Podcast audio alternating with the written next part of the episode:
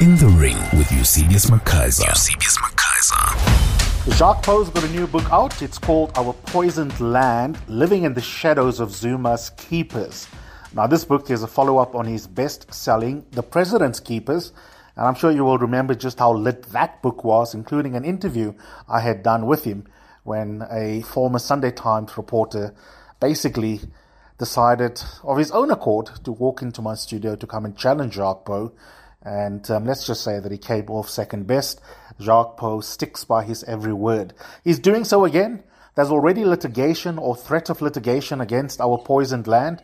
The leadership of the EFF has sent lawyers' letters asking him, Jacques Pauw that is, to retract part of our poisoned land. And his response, which his publisher, NB Publishers support, has been to say to the EFF leadership that they will not do so. In fact, the exact quote from Jacques Pauw is, quote, This is the book Julius Malema does not want you to see. Well, I can't wait to interview him. I'm busy setting up that interview. I've enjoyed reading Our Poisoned Land. But to prepare you for reading it and also to enjoy my interview coming up with Jacques Pauw, maybe you want to refresh your mind and get an understanding of some of the big themes from The President's Keepers to which this new book is a sequel. And so I've asked Abel to dug into the archives and to get me what was a lituation when I interviewed Jacques Pauw previously about the President's Keepers. Here is how it played out. That book remains important many years on, still worth reading, but um, here is a cheat sheet, as it were, in the form of recollecting in this edition of In the Ring with Eusebius McKaiser, that author interview about the President's Keepers. So you can listen to it, refresh your memory, and that will set you up to enjoy over the next couple of days or so my interview coming up with Jacques Pauw about Our Poisoned Land, his new book that is out, which I recommend you get, by the way. It is critically important for any democratic citizen. Whether you agree or disagree with the minutiae, it's neither here nor there. It's an excellent book. It's an important book. But in the meantime, here's a little bit of a throwback to my interview with him about the previous book, The President's Keepers. In the Ring with Eusebius McKaiser. Eusebius McKaiser. We are in conversation here in studio live with the author of the sensational book, The President's Keepers. This book hasn't been out for more than about two weeks, maybe even slightly less. And it's already now, if uh, my count is correct, on a fourth print run. And by the end of this week, some 55,000 copies would already have been printed. So even with all the PDFs that are doing the round, it is already doing absolutely remarkably well. And um, already on its current sales, will be one of the best selling books of the last several years in this country. And it's still growing legs and it's going to do even more, uh, even better than that, and for very good reason. It is, as I said before, the smoking gun. Jacques, thank you so much for coming in. I really do appreciate it. Hello, CBS. I'm glad to be here. Congratulations. Thank you. How are you feeling? I feel a bit overwhelmed. You know, when I, before the book was published, I knew it was going to elicit some reaction from the from the law enforcement agencies. I never expected anything like this. I I, I also didn't expect the support from the from the public out there. Mm. I want us to start off by introducing the public to a man whose name should be a household name but isn't, and he already hates you for now turning him into a household name. Arthur Fraser. Mm. Who is he? Arthur, Arthur Fraser, um, there was some publicity around Arthur, Arthur Fraser around 2007, 2006, 2007, when the so called Browse Mole report emerged that implicated Jacob Zuma in all kinds of nasty, um, nasty actions. But it, the Browse Mole report in the end was planted on Jacob Zuma to discredit him. Anyway, Fraser was the man that investigated Browse Mole. And the Mail and Guardian then wrote um, an article. He was at the time the Deputy Director General of uh, State Security. And the Mail and Guardian at the time wrote a story that he, during this investigation into Browse Mole, he discovered the spy tapes. He came upon the spy tapes. And he was the man that gave the spy tapes to Michael Hulley and to Jacob Zuma. And by doing that, he probably armored himself. Mm. And then he very quietly resigned in 2011. What people didn't know is that he resigned at the time because there was a massive investigation against him for fraud and corruption um, that included probably a billion rand of taxpayers' money that was wasted on the most rid- ridiculous project at, at state security. They forged um, uh, Ronnie Kasrils' signature, for example. They appointed a host of agents to work on on all kinds of projects, from uh, from gangsterism to terrorism to to to organized crime. Um, they they produced very little of, of any value. They bought. Um, th- they had three warehouses full of cars. Um, they bought houses. There was a case where I think they bought they bought a farm. They bought all kinds of spy equipment. Um, you know, this, the 72 agents had 293 cars between them. Um, Fraser appointed family members to work for the so-called PAN project. And as I said, over a period of about two, three years, they wasted a billion rand of taxpayers' money. The PAN project was uh, was investigated by an internal team at State Security consisting of advocates and accountants. And they thought that there was, and they, they, they, they in the end concluded after nearly a two year investigation that there was massive uh, fraud and corruption, and that at least 10 senior PAN agents, including Fraser and, uh, and the people under him, had to stand trial for fraud and corruption. And it's a family affair, isn't it, Jacques? On page 42, Jacques ri- writes the following. SARS investigators and analysts compiled profiles of the managers slash agents as well as their spouses and connected the dots between the companies and their directors. Although most of the PAN transactions and payments were done in cash, it was clear that several of the persons of interest had feasted greedily during their terms at PAN. One of the PAN agents who acted as a service provider had eight vehicles registered in his name, including a 1.3 million Merc, a Range Rover Sport, an Audi A4, a Pajero, and a Harley Davidson. He was an active and former director of more than 20 companies. One of these companies received 27 government payments worth 5.6 million, another 57 worth 10 million. The latter still owed 5.6 in unpaid taxes. But here's the interesting bit. He goes on. And towards the end of this little section, the following is what Jacques writes. The profile of Arthur Fraser, however, didn't show excessive wealth. But here's the kicker. He owned two BMWs in a house in Observatory in Johannesburg and was director of a couple of companies. He did, though, receive two government tenders of 81,000 while he was operations director at NIA. But the profile of his wife, Natasha Fraser, made for more interesting reading. She became a director of a security company by using her maiden name of Taylor. After she resigned from the company, it received 240 government payments between 2005 and 2010 to the value of 7.4 million rands. It also owed SARS almost 4 million rand in unpaid taxes. This is a family affair. Yeah, it was. It was very much a family affair. Um, his brother was was employed. His son was employed. His mother was registered. It was a it was a family affair. So much so that even one dodgy example you mention is how, in the order of 10 million rand, supposedly went for a community project in the family's name. Yeah, I mean he he objected he objected against that yesterday when I invited him to come on. He, the family has declined. Well, the family yesterday said is how could I have said that Mrs. C. F. Fraser, who is 83, was a PAN agent? Well, what I said is, no, she wasn't an agent to go and scrounge around on the Cape Flats to look for gangsters and and terrorists and whatever. She, uh, what I said is that she was a board member of a community-based organization that dealt with conflict resolution at schools. And PAN contributed 10 million rand towards that organization, although it had absolutely nothing to do with national security. Um, and this is about seven, eight years ago. She was so she was not 83 then, so it's very misleading what they said yesterday. The other connection here, the other dot to draw for people, is that Arthur has a famous sister, Yeah, Moleketi Fraser, absolutely. She was a- Geraldine. yes, she was a cabinet minister. She's mentioned and then dropped. Did she know about these shenanigans or not? I have absolutely no idea. I have no idea. 16 minutes after 10. Let's take a break. Jacques on Eusebius, that's the hashtag. More about the mafia state on the other side of this. Eusebius is on Twitter at Eusebius. 19 minutes after 10, I'm in conversation with the author of The President's Keepers, those keeping Zuma in power and out of prison. We've had many brilliant books this year. You know, we've had so many great author interviews.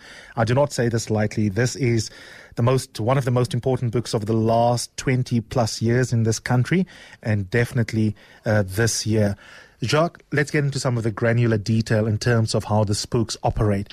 One very important insight from the book for me is that the reason why the spooks can get away with irregular spending of possibly upwards of 1 billion rand is because they can pretend that the normal values around transparency that we adopted post 1994 cannot apply to the spooks because if you have to look after the country and keep you and I safe at night, then the auditors should not be let near the books. Absolutely. You know, as as you and I sit here, we're not allowed to know what state security spend on projects. We're not allowed to know what their budget is. You and I are not allowed to know how many people work there. I can tell you how many people work there and what their budget is, but you might get into trouble. So it's completely ridiculous. Their, their, their operational budget, um, the budget that funds the projects and the operations, are not audited by the, by the Auditor General. And there's, there's this complete um, secrecy surrounding the, the, the State Security Agency. Now, we know from experience from the Crime Intelligence Unit, for example, we know what happens when there's secret funds and secret money and money that's not accountable for. It disappears into a big black hole. State security spends billions every year. Crime intelligence spends billions every year. Where's that money going to? Where is it? Crime intelligence has got a secret fund at the mo- that's at the moment between 500 and 700 million rand a year. What value are we getting for for that money? Crime intelligence is in absolute shambles. It's in, it's been in shambles for for the last seven years since um, Richard Mdluli was suspended. He's in fact still the, the commander of the crime intelligence unit.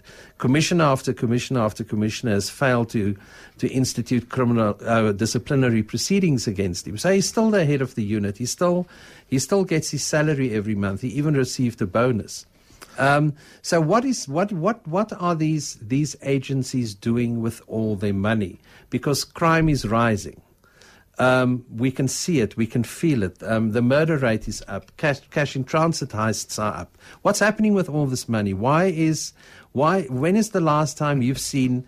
Um, we you've seen a, a, a, a, major criminal criminal syndicate being arrested and brought to book. It hasn't happened for a very very long time. SARS used to do it. Mm. They're not doing it anymore either. But it gets worse, the story that is, because the first big problem for South Africa Inc. is that the spooks are stealing from you and me. But in addition to that, you also tell the story, and I want us to pause here so you can tell the public some of the key detail. You also have, just as in the Republic of Gupta, we learn with Pieter-Louis Myburgh how the Saxonwold shebeen is an alternative source of executive power.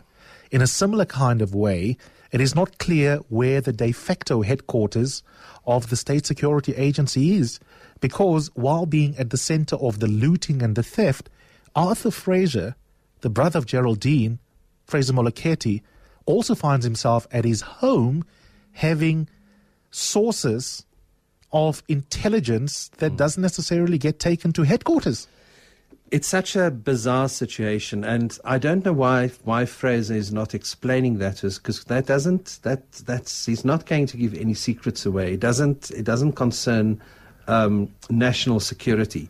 When he ran the, the the Pan project, he had a server installed in his house, his own personal server. And these PAN agents, I don't want to make it too complicated, but these PAN agents had to send their reports, their intelligence reports, to his server at his home. And from there, he would decide what he was going to send into the mainframe at, at state security headquarters. when uh, this, the, the State Security Agency investigators found 800 examples of intelligence reports that were not sent into the mainframe. And they came to the conclusion that he was attempting to set up a parallel intelligence network. And that because of this, he's probably guilty of treason. Nothing ever came of that. And we still need an explanation why, why the, the deputy head, not, not even the director general at that stage, why the deputy director general had his own personal server in his house. That is quite scary. It's very scary, absolutely. And the fact, I think what is even more scary is that nothing was done about it. You know, if you think, and I, I incidentally spoke to Ronnie Kasrils last night, and we spoke about the fact that these people um, that these agents also forged his signature. Mm. Because, once again, I'm not going to make it complicated. Kasrils, in principle, agreed. Uh, to, he agreed to the expansion of the intelligence network. And he, in principle, agreed that that PAN should be set up. And he signed that document. That signature was then pasted onto other documents that was used to get the money from the, from the finance department at State Security. And he said to me last night, he clearly remembers how. Um, how the investigators came to him and they showed him the different documents. And they said to him, Mr. Kasrils, is this your signature? And he said, Yes, it's my signature. It looks like my signature, but I've never seen that document. And he now plans to take criminal steps. Mm. Um, um, you know, steps under the step. It's certainly fraud. It's certainly corruption. It certainly um, concerns the Intelligence Act. So he clearly remembers it. But nothing has ever been explained to the public mm. out there. Everything just gets hidden somewhere. As we've seen with state capture, Jacques, the only time, well, there, there are different ways in which the information drips, drips, drips into the open society. Mm. When excellent investigative journalists like you do country duty, or secondly, and or Secondly, when there are whistleblowers who do good and do country duty, or of course, as we are currently seeing with state capture in particular, when the thieves are tripping over each other. Mm. And I want you to tell the story of where the beginning of shining light on the darkness of the spooks happened. And I think a pivotal moment in the story is when the internal auditors, of course, go on a raid. Unbeknownst to them, there are CCTV cameras in the next room. I mean, that is a fascinating passage of thriller writing. It would be more amusing if it wasn't so serious. Yeah, when the when when Gibson Njenje appointed the the internal investigators, and amongst them were two advocates, auditor, uh, a person from human resources, and they then informed the PAN, the people at the PAN office, because they worked away, they worked in their own their own building away from headquarters. So they informed the PAN people that, the PAN agents, that they're coming for an internal audit. They want to check everything. And then PAN decided, the PAN agents decided they're going to put CCTV cameras in the room where the auditors or where the investigators are going to work. They put in the CCTV cameras or the spy cameras, whatever you want to call them, but then they switched them on. Um, far too soon. Mm. And the CCTV cameras then showed them working through the night to produce documentation and to make receipts and to register agents and whatever. So when the when the when the when the when the auditors arrived the next morning, I mean, the, the, the CCTV cameras had already been on for uh, for about eight hours or so. Now, I remember thinking that I don't know whether they had been drinking brandy and coke that night because it, it, seemed as, the, as, as, the, as the night was going on, they were making more and more mistakes with their, with their fake and manufactured documents.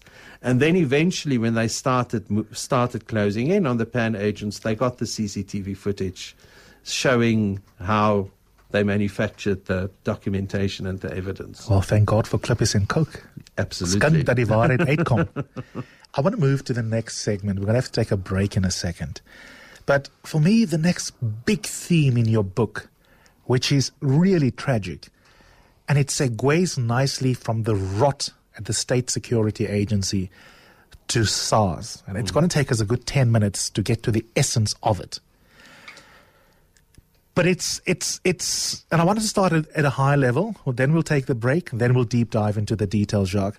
But isn't it sad that the sort of, I've been referring to them as the head prefect among state agencies or state departments in this country for a long time as being the South African Revenue Service. Mm. Even as shenanigans in the SAPS, the Scorpions, and then the Hawks happened, we could rely yeah. on men and women behaving with integrity.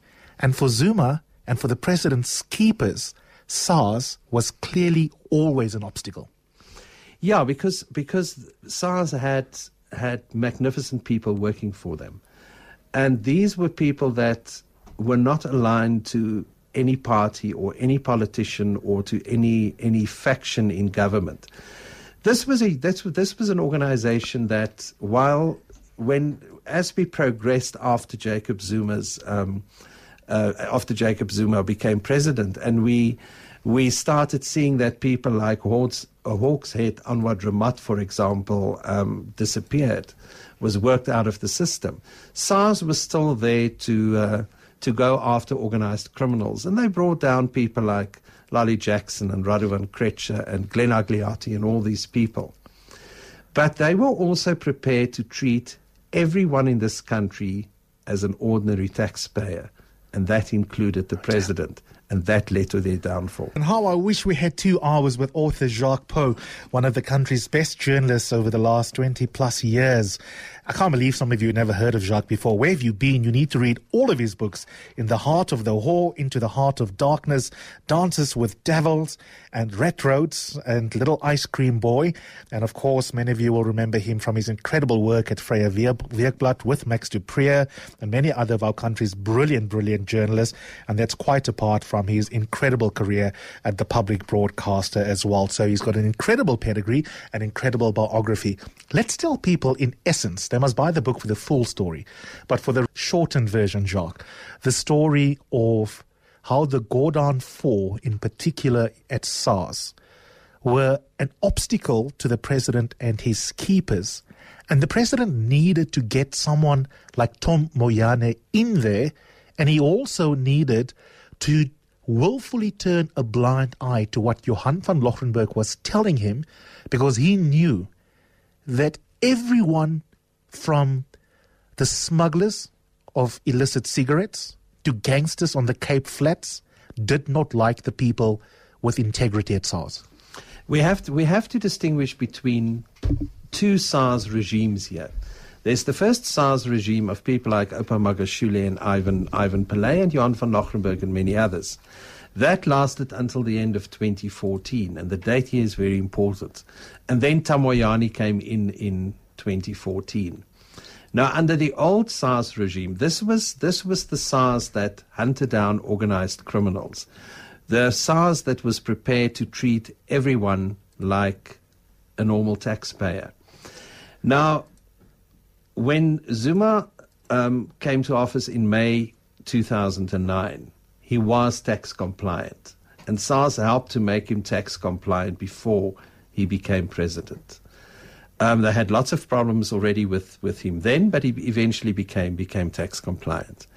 But then, after he became president, he didn't submit his tax returns for the first five years of his of his presidency, which led to the to to a situation in 2011, um, 2012, 2011, 2012, where SARS saw him and his um, his attorney Michael Hulley regularly where they pleaded with the president to please submit his tax returns. And they wouldn't say to him why it was so important for him to, to submit his tax returns, but, that, but, but by then, for example, they had already discovered the fact that for a year before he became president and for four months into his president, he was paid a million rand a month by security tycoon um, Roy Moodley right. in, in KwaZulu Natal. And it's very interesting, you know, Zuma was the was the, the guest of honor at Roy Moodley's 50th birthday celebration at the International Convention Center in Durban. And uh, Moodley's son made the, made a speech that night. And with Zuma sitting there, he said, My father is the most powerful man in the country. And now we know why he was he was saying that. So SARS already when they started when they started pleading with, with Hulley and with Zuma for the president to submit his tax returns knew that there were the Roy Moodley payments which would have made it difficult for the president to submit the tax returns because he didn't know what SARS had, what ammunition they had. The second problem the president face, faces um, was with the upgrades of Nkandla. Now, I quoted legislation extensively in my book, and I'm not going to do it to do it uh, on air.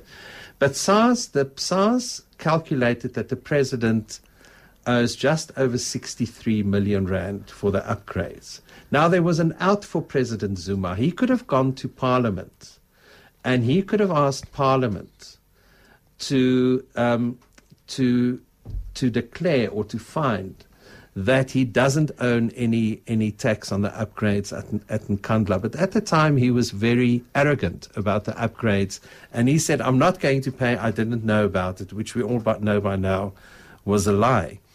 So, so this this this culminated in a meeting in February 2014, and I have documentation about it, where Ivan Pillay, who was the acting science commissioner, saw Zuma in his office in the Union buildings, and he said to him, "Mr. President, please, we can't wait any longer for your tax returns. You have to become tax compliant." And he then warns Zuma that he, we are not going to treat you any different than any taxpayer. That left Zuma with a predicament that he, he, Now, what could have happened then if he didn't submit his tax returns? They could have done a full scale audit on the president. That could have led in the end to the, to the insolvency of, of Jacob Zuma. And an insolvent cannot be the president of the country. So at that point, SARS became a terrible threat to Ivan Pillay. And I want to underscore that insight in terms of one of the political storylines throughout this book, Jacques, because a lot of people think all Zuma and his cronies want is to continue eating at the trough. But the problem is, in accounting terms, that some of the activity, even if you could get away with reclassify them as lawful gifts, mm. nevertheless, the size of the tax bill made people like Johan a problem for Zuma. Yeah, it made him a problem for Zuma. It also made other investigations also made him a problem for the for the made made him a problem for the Zuma family. For example, at the time, SARS was busy taking down um, was taking down a group of tobacco dealers. Um, amongst them, people like Yusuf Kaji and and Azima Motkarim and people like that. They were making huge payments to Edward Zuma on a monthly basis, and I I've got all the SMSs and I've got the, the, the, the bookkeeping spreadsheets and whatever. How huge am- amounts of money flow to flow to Edward Zuma, gangsters like Lloyd Hill, who's closely connected to the to the Zuma family, on a monthly basis. These people would also have been brought down by by SARS because they were at that time they were in essence receiving the proceeds of crime. Yeah. Because this was the money yeah. that came from smuggled tobacco.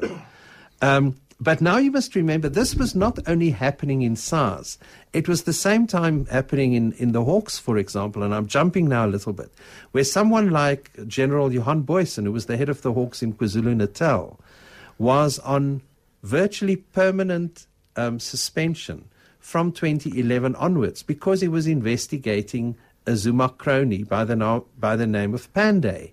So the same happened in other law enforcement agencies as well. Okay, so let's let's fast forward the story here just in the interest of time.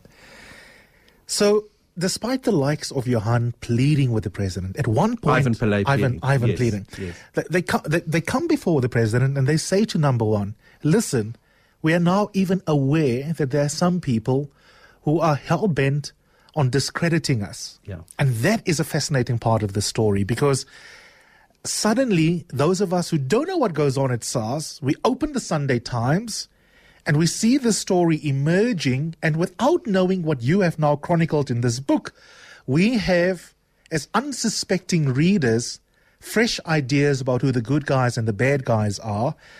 And here again, if you had submitted this as a movie script to an investor, they'd say to you, Jacques, this is just too fantastical. Yeah. Because you even have one of the good guys like all human beings and emotions and getting a bit horny you you know and your own folly you find yourself also falling in love with someone who turns out to be a spy i mean i dropped my my mug of coffee at that you, part in the book You can't. You can't. You can't write. can't a, make it up. write a movie script like No. This. So so not not not long after after, um, or, or virtually at the same time that that Pelé saw Johann von Lochrenberg, he was befriended and well seduced basically, but he participated. He's not innocent by uh, by a Pretoria by a Pretoria attorney who also turned to uh, turned out to be an, an SSA agent.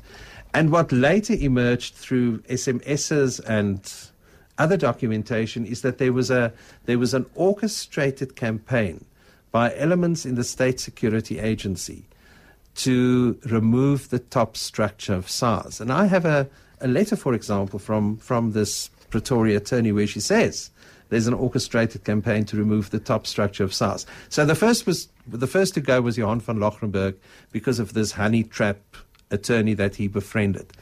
Then suddenly Ivan Pillay was suspended. Moyane came in. Two weeks after Moyane came in, the Sunday Times started screaming, um, rogue unit at SARS. They ran a brothel. They spied on President Zuma. They were involved in other dirty tricks, which led to a purge of the top structure of SARS, which is exactly what they aimed You criticize achieve. the media at this point. On page 156, you write the following The Sunday Times journalists Piet Rampedi, Stefan Hofstetter, and Mzilikazi wa Africa have contributed greatly to ending the careers of dedicated civil servants and ultimately enabled Tom Moyane to break the tax collector. It took the best part of a year for the Sunday Times stories to start falling apart. The press ombudsman ruled against the Sunday Times and found that its rogue unit stories were unfair and inaccurate.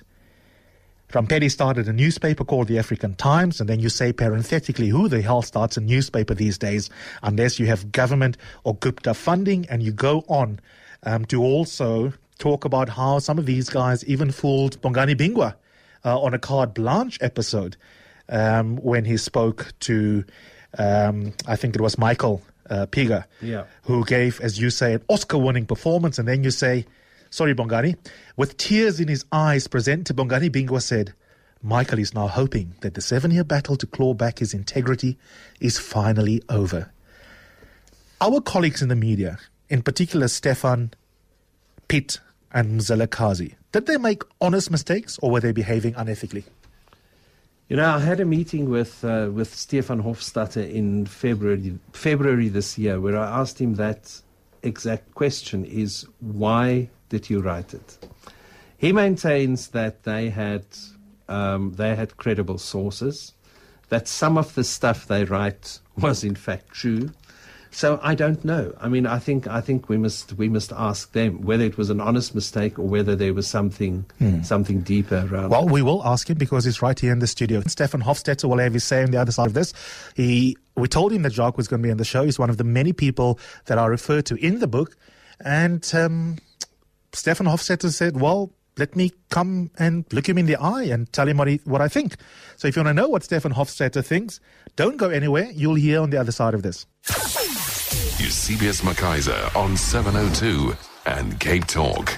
10 minutes to go. Stefan Hofstetter is here in the studio. Stefan, I know you're exceptionally busy. I appreciate the fact that you uh, not only want to respond to Jacques in terms of the cameo appearance of your name in this story, but that you came into studio, which for us as broadcasters is always a, a bonus in terms of audio quality. Thanks so much for being here. Hi, Eusebius. Yeah, thanks very much for actually giving me the opportunity to chat about my cameo role. Because It's a very minor role. Why? Why do you feel, besides the fact that we've extended you the opportunity, why do you why do you feel you need to respond to it, and what do you want to say? I mean, the thing is, firstly, I'm, I'm, I'm not here on behalf of the Sunday Times. I worked on these stories while I was at the Sunday Times. I'm at Business Day and Financial Mail now. I'm also not here on behalf of the other colleagues that are mentioned in the book. I think there were three or four who are mentioned. Um, I, I really just, uh, yeah, I, I suppose I feel like having a having a, a chat about you know my own experiences and, and how they relate. And I, I think that um, I guess I also just want to make it clear that when it comes to the SARS story itself, um, I wasn't the lead writer on that story, so there were you know areas in it that I wasn't personally involved in. So it's going to be difficult to drill down into into that kind of detail. But I want to make a general point, and that is that um, because Jacques raises this with some of the other stories that myself and particularly my colleague Mzilikazi wa Africa wrote, that, that he seems to have relied on some people who have access to grind in some parts of his book. And I really think that, you know, that means that those people have a particular agenda to push a particular line. And when it comes to the SARS one, even though I wasn't the lead writer, I did give, get access to a lot of documentation and a lot of evidence of wrongdoing. And, you know, again, people who um, reviewed that evidence, I mean, there's advocate Nazreen Raja Budlinder, there's advocate Muzi Sikhakhane, there's a panel headed by retired Judge Frank Kroon, appointed by Nhlanhla Nene, and then there's KPMG partner Johan van der Walt, who himself wrote an incredibly damning, uh, detailed forensic report into Jacob Zuma's tax affairs, which should have been used in 2006 to go after his tax affairs, and wasn't, because, of course, in 2006, half the people who are crowing after, you know, Jacob Zuma must go were his biggest uh, praise singers in 2006. So I just feel that some of these aspects were ignored in Jacques' book, which I have to confess I haven't read the whole book. Um, the work that he's done on, on, you know, the looting of the State Security Agency. From what I've heard, it's incredibly important and brave work. Myself and Mzilikazi have also exposed looting of state security funds. That's certainly a big issue, and I'm really glad he's raised that. And I'm glad he's raised the issues he has with, with President Zuma. But yeah, I just I guess I felt it was but a little you, unfair to frame you, us. You are the investigative journalist. I'm not, but I would imagine, uh, Stefan, that you guys every single person that phones you and says, listen, fly out to Moscow, I've got a story for you, I've got an axe to grind, you always have to be suspicious of motive. So we will never settle differences in stories in terms of what is truth and what is not truth by delving only into the motives of the people that call you guys up for interviews, Absolutely. whether it be at the Wimpy on the R21, Sure. Moscow, or, you know, in, Absolutely. in- yeah. No, you see, this- I from a- agree so, with that. So, I want to ask you this pointed question then. The Rogue Unit saga, as it's come to be known, in essence, as it was week after week published in the Sunday Times, it was bogus, wasn't it? At its core. No. I'm not here to, as I said, as not being the lead writer, not representing the newspaper. Uh, the newspaper has apologized for mistakes that were made, and I'm not here to get into all of that detail. Okay? But- but when you say no, what do you mean by that? But I'm saying that when Judge Frank Kroon stood up and said, I found evidence of wrongful acts committed, I, I can't consider that completely bogus. When Johan van der Walt, um, who stands by his report, even though the conclusions and the findings were withdrawn, but the findings in the body of the report, which we reviewed something like 860,000 emails and all the rest of it, found serious conflicts of interest in some of the SARS officials, and he found some possibly criminal acts like planting bugging devices in the offices of Vusi Pikoli um, during massive high-profile uh, investigations into Jackie Selebi and Jacob Zuma because, he, because the people who planted them there wanted to be kingmakers. Um, that's a pretty rogue act. So, Okay. Jacques, I want you to I want you to respond there because if what Stefan is saying is accurate, then an important plank in your book must be kicked out.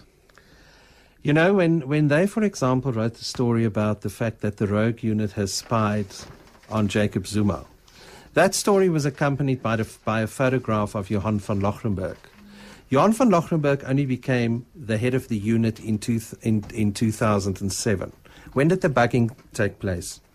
As I said, I'm not getting No, into no, no. The details bugging, of the, the bugging, the story. bugging took place in, In- in 2002, fact- in fact, the 2005 in fact, and the bugging story in 2006. You mentioned it. fact, you mentioned it. No, it no, was no, no. I complete mentioned the bugging of Vusi nonsense. The tax- Hold on one second, Vusi Taxman's rogue unit ran brothel. An article you wrote on the 9th of November, November 2014. Can, can we just where's, get back where's, to the bugging? Where's the brothel? Can we just get back to the bugging? Yes. The bugging was of Vusi Pikoli's office and Okay, the NPA's what I'm office, saying is your article was wrong. It had nothing to do with Johan van Loggerenberg.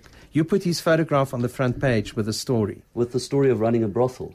No, the story with, with, with running the running the spy the spy uh, the spying on the on the president as well. I want to ask you: Was there a brothel? There was a memo, No, no, an don't. I- internal memo of a SARS official saying he was pissed off that he was at what he called a brothel, and one of his colleagues got into a fight about having to pay for prostitutes, which was in 2007. Now, as we all know, brothels can be run and shut down in three days. I wrote a story exposing a brothel the day after I did it, and that was Makasini in court. Stefan, are you are you are, are you actually Can sitting I prove there? there was a brothel? No, Is so why, brothel? why do you write it? because there was a memo of By somebody one at person, one, one disgruntled person called Michael Piecha. Uh, he didn't write the memo. No, By one disgruntled member. um, a disgruntled member. Well, I don't know, you know, if he was you know, you know, Stefan. I had a meeting with you in February. We sat together in in Rosebank, in Parkers. We had coffee. You then said to me that at the time of the SARS Rogue Unit stories, you were going through through terrible, ex- terrible personal problems, and that, that you would wake up on a Sunday morning and you would not recognize your name on a story. Do you remember me telling me that? I remember mentioning I went through some t- terrible personal problems, but are they're not the issues that I'd like to raise here. and that you couldn't remember your name on a story. Uh, may have said that. Okay. What is the implication of that journalistically, Jacques? I think it is absolutely outrageous for a journalist to say that my name is on a story, but I'm actually not taking any responsibility for it. And to say that you were not the lead writer. You shared the byline, you shared the glory at the time.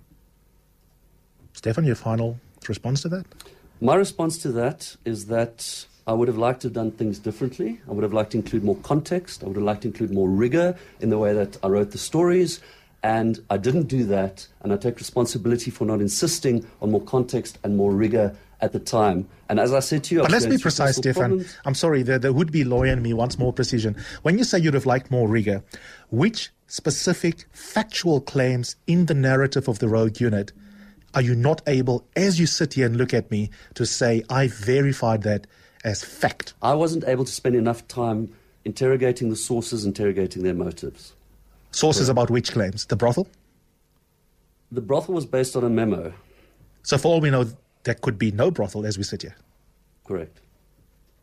How can you But not there be was a reference to it in a memo. How Um, can that not impugn the integrity of you and your colleagues? We wrote a story based on a memo that said there's a complaint about a brothel. Any journalist who received a memo like that would have said, This is a great story.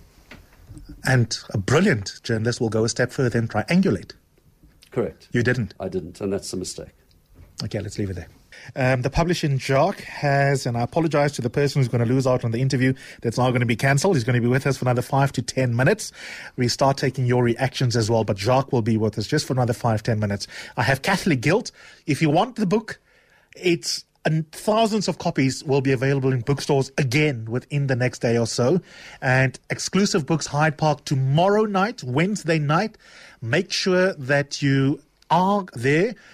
I reckon, quote me, it's going to be a launch as big, if not bigger, as the Redi Tlhabi launch. And you know how gigantic that launch was. 6 for 6.30 tomorrow night at Hyde Park. Um, and at least a thousand books will be available tomorrow on sale. So hopefully everyone who wants a book can get a book. And um, you're going to be there signing until 11 o'clock, dude. I hope you have Klippies and Coke, Jacques. I'm having the first one at 3 o'clock tomorrow afternoon. So, I can't get through all of your tweets. I'll do so once uh, um, Jacques has moved on and you and I are alone for the rest of this hour. So, I want to get to one or two more themes in the book. If you think the media critique that you've just heard and what Stefan Hofstetter said was was spicy, there's other stuff in this book that is amazing, Jacques. And I just I just want to tantalize the public, and then we leave it there, and dan moet hulle gaan lees vir hulle self. Tom Moyane as I said to my colleague Daneo here at the beginning of the show, there's sort of like an air of dodginess about the guy. But he has a history, just like Zuma. And their connections are fascinating. Let's give people a bit of color. And unfortunately, the color is also quite lethal. This man found himself first meeting Jacob Zuma when they became chommies initially, when he was in Mozambique. And you tell the story, including the scene of an AK 47. Yeah, I mean, you know, Tom, and Jacob Zuma come a long, long way. You know, Tom a while ago um, said that um, he grew up with one of Jacob Zuma's um, um, sisters, and that she was in fact like like like a sister to him. When he went when he went into exile, he looked after Jacob Zuma's kids, and they were they were comrades. They were co- they were in fact comrades in arms. Now, to the credit of of Tom Moyane, is he one was one of the very few. ANC students that survived at the Eduardo Mondlane University in uh, in Maputo, where he actually where he actually graduated. But there's there's there's documents that that that that tell debriefing documents that tells how at the time, for example, he occupied a uh, he lived in a flat in one of the high-rise buildings in in Maputo, and how one night he shot he shot dead an intruder and had to make up a story. Um, um, how he took the, the AK from the man and then and then defended himself. Um, you know, he he. It, it, I think it, it is frightening that a man whose whose highest post in government previously was that of prisons boss was then was then appointed as the commissioner of the South African Revenue Service. But he's got a he's got a long history with Zuma. He also sat on the on the panel panel that had to had to hear about the infamous Gupta landing at Waterkloof. I think it was in 2013, wasn't it? He sat on that panel, and of course, it exonerated Jacob Zuma um, or anybody else of any of any of any wrongdoing. Um, so yes, I mean he's been he's been a comrade for a long time. But he's been extremely useful to Zuma based on those historical connections because even at the point where we spoke earlier before we talked about the media falling for the rogue unit um, narrative. Mm. We spoke about Zuma, the tax evader. Now, the problem for Zuma is that some files under lock and key could really indict him. Yeah. And Tom was useful because even long after Johan was cliffed, he was called back momentarily. Mm. And stuff moved from one location to being under the eye of Tom. Yes. Tell the public about that. Well, you know, when, when Van Loggerenberg was suspended, um, he got a call one day um, and he said he had to come into the office. Now, he had, a, he had a safe in his, in his office, and it was probably, probably the safest safe in SARS. Uh, one you would expect at the State Security Agency or the Hawks and whatever, and in this safe was extremely uh, sensitive files about certain taxpayers and about certain tax investigations. And he was then told to take out the files. Um, there was an inventory was made, and all the files was then carried to to the highest office office at SARS. Now you know when when Jacob Jacob Zuma didn't really comment on my book, but what he did say is that number one, he's tax compliant and that there are no payments that he has not declared to the authorities. And I say in my book that it is quite possible that Zuma has become tax compliant after Moyane took over and that Moyane has helped him to become tax compliant. What we want to know is what payments um, have Zuma declared in his tax returns and has he declared the upgrades of Nkandla and has he in fact paid his taxes on it? Okay two final questions for you, and then we leave it there. The rest, I'm afraid, you will find in the book. On page 137, Jacques writes the following, and I invited the ANC on the program. They declined. And if I read these passages, you'll get a sense of why they declined. The SARS Commissioner Oupa Magashula at first dealt directly with the ANC, with some letters going off to the party demanding immediate payment. This is in relation to the ANC now um, owing SARS as well as an institution. The ANC wanted SARS to allow it way more time than what ordinary taxpayers get to settle tax debts. Magashula, Ivan Pillay, and Gene Ravele supposedly had meetings with Mkhize, that's Zweli Mkhize, by the way, who looks very sheepish. This is now me speaking, not Jacques. Looks very sheepish at the 702 town hall. Back at the ranch, this guy has got some questions to answer about the ANC being tax evaders themselves. And then Jacques writes the following. The message from SARS was that the ANC could not ask for preferential treatment. It had to pay up like any other taxpayer. There was apparently a constant exchange between SARS and the ANC, with the matter ev- eventually being assigned to SARS group executive Godfrey Baloyi in 2013. In a compromise brokered by Baloyi, the investment arm of the ANC, Chancellor House, came to the rescue and made a loan to the ANC, which allowed for taxes to be paid. On the face of it, this would have been the end of the matter. But my sources tell me the loan from Chancellor House would have to be repaid by the ANC. If this was not done, then Chancellor House would itself attract tax implications. In 2014, both the ANC and Chancellor House would have had to make some sort of declaration to SARS explaining the loan and demonstrate how it began to repay um, the ANC. The, my ANC source says that some powerful people within the ANC were livid with SARS for not conceding to their demands to be treated differently. Now, here's the kicker, and this is also why this book is so wonderful. It is not a data dump. There is beautiful narrative that runs throughout it, and the following sentence is very important from Jacques Pauw. He writes, It makes a lot of sense why the ANC would not lift a finger while SARS was being swept clean.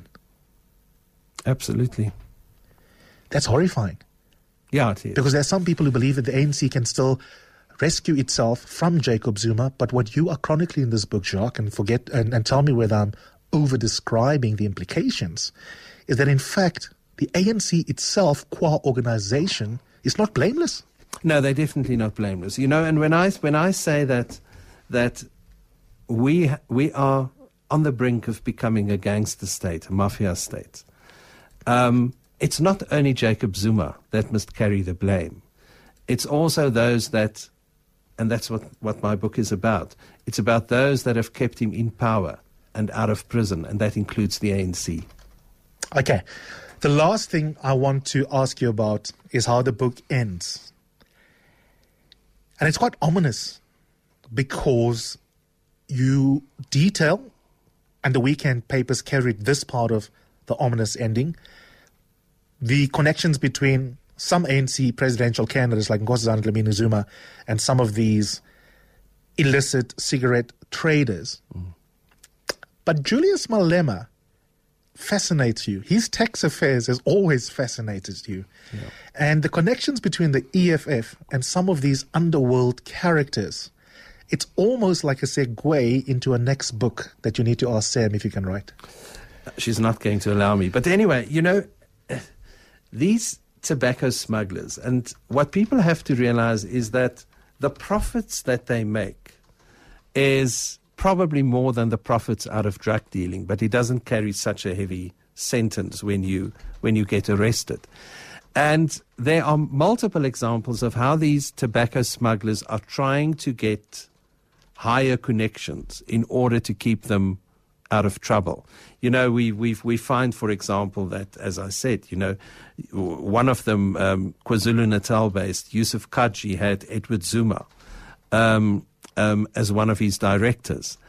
Um, Mr. Mazzotti, Mr. Adriano Mazzotti, um, who, by the way, was in 2014 presented, him and his company Carnilinx was in were in 2014 presented with a tax bill of 600 million rand plus.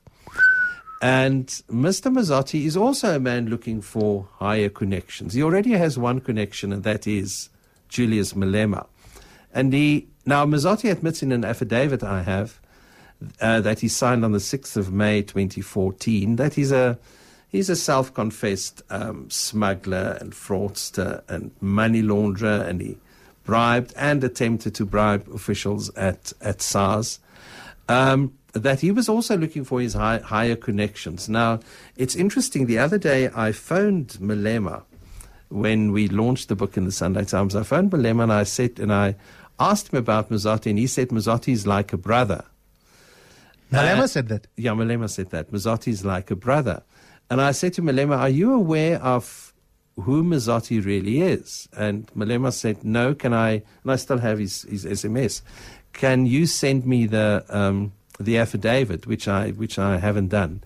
But anyway, Mazzotti admits in this affidavit that he's given 200,000 rand to the EFF to, to enable them to, uh, to register for the 2014 elections. Now, obviously, he doesn't think that Malema is going to, uh, to deliver soon enough. And he's now put out his, his feelers towards Nkosazana Dlamini Zuma. Um, now, first of all, he said he said in his comment to me that he's only met her once, and that was in London when they when they quickly took a photograph and whatever. In the meantime, more photographs have emerged, not only of of uh, Dlamini Zuma and Mazzotti, but also between meetings that um, Dlamini Zuma had with with associates of Adriano Mazzotti. Now, Adriano Mazzotti is also a man who has, for example, just gone into mining, and we all know what that means. He's obviously readying himself for a for an Nkosazana Dlamini Zuma presidency mm. that is going to greatly benefit him. Because we all know the Guptas are probably going quite soon and they will eventually go to Dubai and probably never call yeah. JZ again. Yeah. Um, so there's already there's new jackals circling the carcasses um, that want to cash in on the on the on the new regime that's going to to come to power. Okay. Jacques, when the dust has settled, I want you back on the show because I want to talk about the writing process. Today we focused on the narrative. I must say to you, if you're listening to this, um, as I thank Jacques, what I loved about the book, quite apart from the scary granular detail and the interesting storytelling of the mafia state, is the quality of the writing. And I think if you enjoy books, you will enjoy this book as much for the writing quality as for learning more about your society. He had me in stitches, despite the fact that this is serious stuff. I was hoping, reading the opening segment of the book, that the entire book would be about um, him being a would be chef in Kasteelberg. And I want to just end off by reading this to give you a sense of the writing quality, because this book is a literary achievement as much as it is an investigative journalism achievement. And we have, over the years, had brilliant investigative journalists who can't always write. And then sometimes you have people who can write but who can't dig. And in this book, you have someone who can dig and who can write. So Jacques has a conversation early on uh, with his partner about, you know, firstly setting up his new retired life. And it turns out that Jacques, despite uh, being a very affable character, is not exactly the best front of house staff member and eventually got banished uh, back to the kitchen so that he doesn't have to deal with um, the customers. And he writes the following The first few months were tumultuous and at times red tin roof resembled a madhouse. The whole village descended on the place on opening night. Our credit card machine didn't work, and we collected wads of cash in plastic bags. I grabbed friends and shoved them behind the bar to serve customers. Others were elevated to chefs, to braai societies and skulpikes. Then Eskom switched off the electricity. Whether by choice or not, I have since then been banned to the kitchen. I had early on proved that I lacked the social finesse to deal with customers when I told a Spanish guest to F off when he complained about his Dom Pedro. Jacques, I want to thank you for writing this book, both from the point of view of country duty.